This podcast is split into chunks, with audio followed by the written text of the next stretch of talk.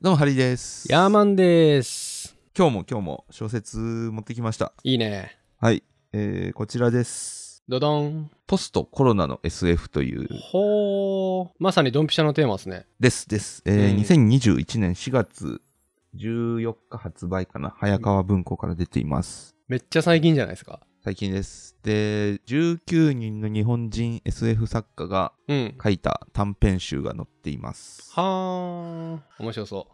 はいであ、アポスフトタコーロナのヌーン形式ね。アフターヌーン形式 ア。フタヌーン形式っていうのこういうのいやわかんない。俺が今作った。詳しいっす ねそう ななんかねこの本当に企画書のタイトルがそのまま署名になったみたいな名前なんですけどうん。コロナの影響で変わった世界の話がいろいろ載っているというまあそんな感じですなるるほどね。知りたい。うん、だからなんかいろいろまあ載っててその例えばその仕事がこう変わるとかで、こううん今の気持ちを投影できるマスクで仕事をする職場でこんなこと起きるよねみたいなやつとか、うーん。あとはなんかその。の、まあ、今の時代を超えて親になった人たちの子育てする気持ちの変化がどうかとか、うん。その肌を触れられない環境での恋愛とセックスだみたいなうーん。やつとかなん。かいろいろ新しいウェブサービスができるとか、こんな新しい仕事が生まれるみたいな、そういうのがいろいろ載っているというようなへー、面白そう。です。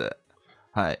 で、なんかやっぱりね、SF のいいところは、あの、そういう未知の技術とか未知の文明との遭遇によって、なんかこれまで当たり前だと思っていたことがガラリと変わるっていうような感覚が得られるというのが、うんうんうん。一番い。いいところかなと僕は思っていまして、うん。最近なんか流行りのワードで VUCA っていうのをちょっと VUCA? そうそうなんかね、不確実性、曖昧性、不安定性、複雑性みたいなののはあ頭文字を取った。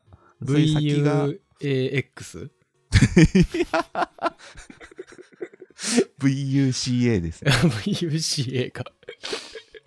そう、だからその来年のせことはもう誰にもわからないよねっていう、なんか10年後、20年後とかってなんとなくこんな技術できるよねっていうのはわかるんですけど、うん。 1年後、2年後っていうのをこうリアルに想像するの結構難しいよねというのはみんなああ。で確かにで確かに SF ってまあ壮大な思考実験なんでうん。曖昧なところを解像度上げる訓練としてもしこんなことがあったらこういうことが起きるよねっていううん「うん if 前」みたいなうん話を知れるっていうね、あの貴重な情報ソースかなと思っています。なるほど。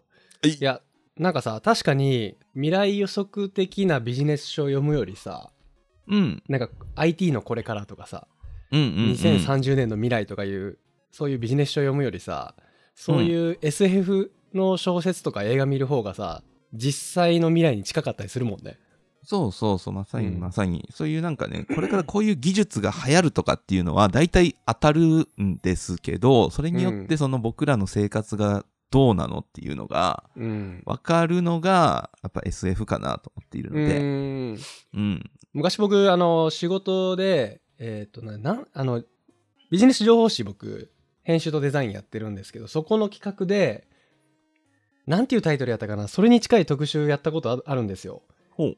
えっ、と SF 映画が現実化になってるみたいな ちょっとタイトル忘れ ましたけどもう数年前にやった特集で、あのそんな特集組んだことがあっていろいろ調べたんですよはい。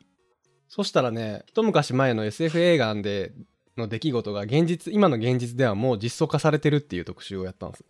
うん。例えばそのターミネーターのさ、うん。ターミネーターじゃないわ、エイリアンか。エイリアンで主人公の女の人がさ、なんかロボットに乗って、エイリアンと戦うシーンあるんですよ。ほうほうほう。そのロボットもなんか今荷物運ぶので補助アシストみたいなんでさ、こうベルト巻いあて膝はいとなんかこう荷物簡単に持てますよみたいな。あーあの、パワードスーツです、ね。パワードドスーツか。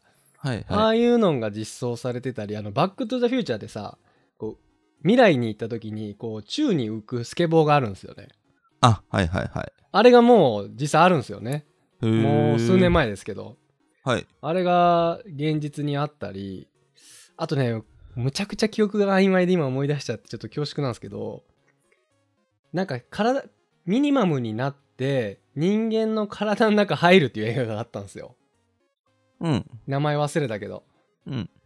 それに近い技術がねもう今あるんですよねその内視鏡みたいなカプセル飲み込んでこううん体の中見るみたいな、うんうんうん。 なんかそんな技術があったりとかで実はなんか SF 映画って未来予測に最適なツールなんじゃないかなって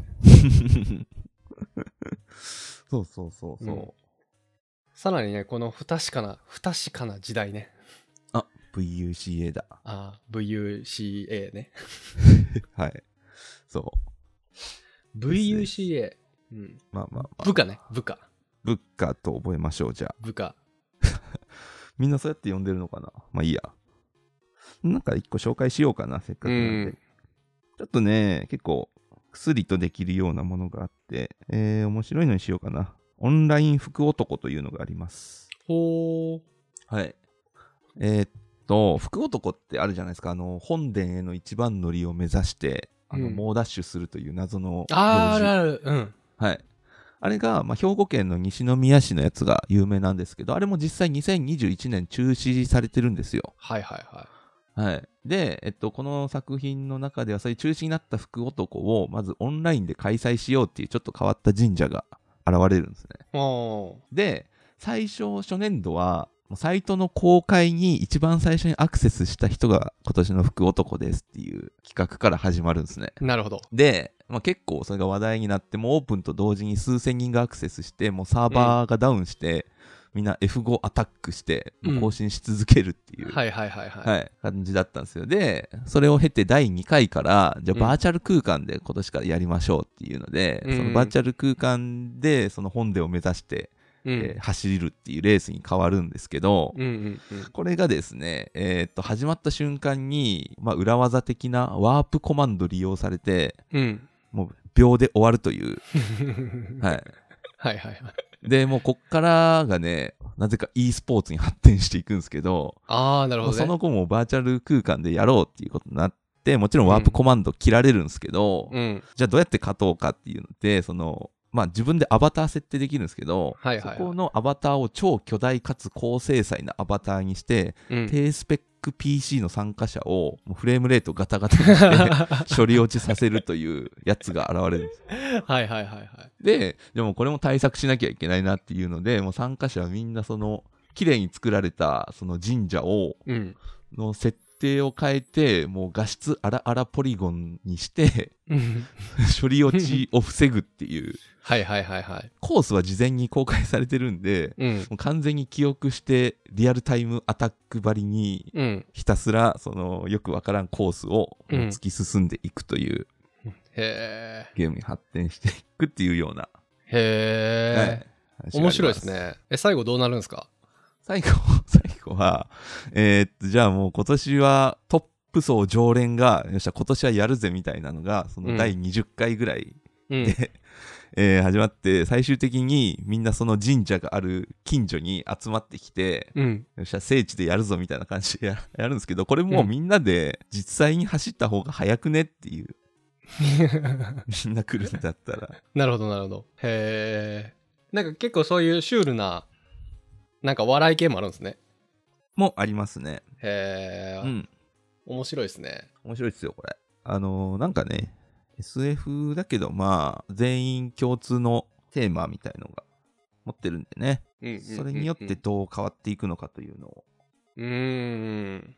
なあ、そるほうどだ、なるほどついでにね、小山さんにちょっとおすすめしたいのがあるんすよ。マジまあ、これじゃないんですけど、これじゃないというか、うあのん。ここにね、載ってる藤井太陽さんという人がいるんですけど、藤井太陽さん。はい。うん。これのね、ビッグデータコネクトというのがおすすめかなと思っています。小山さんに。え、なんで俺にわかんないけど。肉体をコネクト 違う違う違う違う。えー藤井太陽のビッグデータコネクトです。俺もうあかんな。 藤井太陽のビッグデはーい。タこコれネクト。はまあ、あの、SF というか、サイバーミステリーなんですよ。いはいはいはいはい。なんか、とあるシステムを開発していた IT エンジニアが行方不明になって、うん。そこで開発されてたシステムを調べていくと、なんかマイナンバーとか、そういった、あの、買い物の履歴とかビッグデータを利用した、えー大変なことが起きるっていうやつはいで、はいはいはい結構そのビジネス寄りな要素もありつつ、そういううん最新の技術が、こういう風に使われるかなっていう、ちょっとディストピア的なへえ。感じ。なんかあのー中国で、うん中国詳しいじゃないですか。うんうんあのーなんだったかな、どっかの市、市で、えっと、うんなんか、信号無視をした人のうん顔認識を使って、うんその信号無視したやつが巨大な電光掲示板に名前とうん。あ、そうそうそうそう電話番号か。なんかさらされるっていう。うんうんうんうん。ありますよね。あるあるある。そあうの、スピード違反もやられ るから。ピッピカって光って。そう。それでなんか、交通違反者激減しいたやっていう。激減だよあの数年前まで俺中国まだ行けた時にもう、はい何もう全員本当に免許持ってんのっていうぐらい運転が荒くって、はい。もう常にこうまあ僕上僕は基本上海行くんですけど上海ではもう常にこうクラクションがもう至る所で鳴り響いているっていう状況うん。だったんですようんうん。でそれからまあ次の年とか、まあ、数年後、まあ、ちょくちょく行ってたんで行った時にもうほぼ日本と変わらない状態になっててその交通の状態が。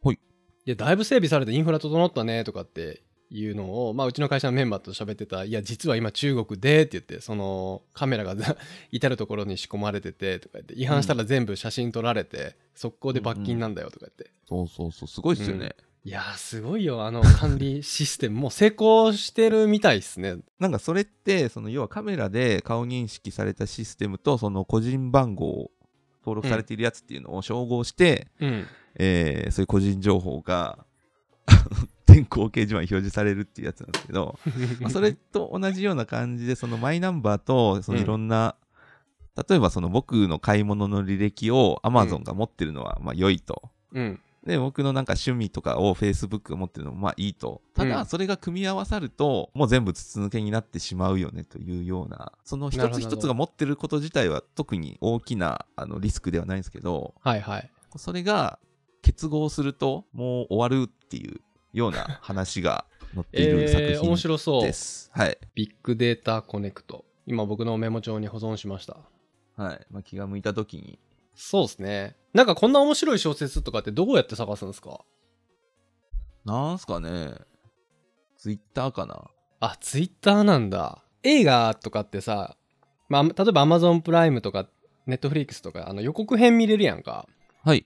で、パパーって予告編見て、で、フィルマークスって言って映画の評価するアプリがあるんですけど、そこでなんかほうほうほう評価見たりしながら僕、あ、次これ見ようって言って、ウォッチリストみたいなのがあって、まあ、自分のお気に入りリストみたいなのがあって、はいそこに入れていいってるんですけどね、映画とかだったら。うん。小説ってその予告編みたいなものも読めないじゃないですか。確かに。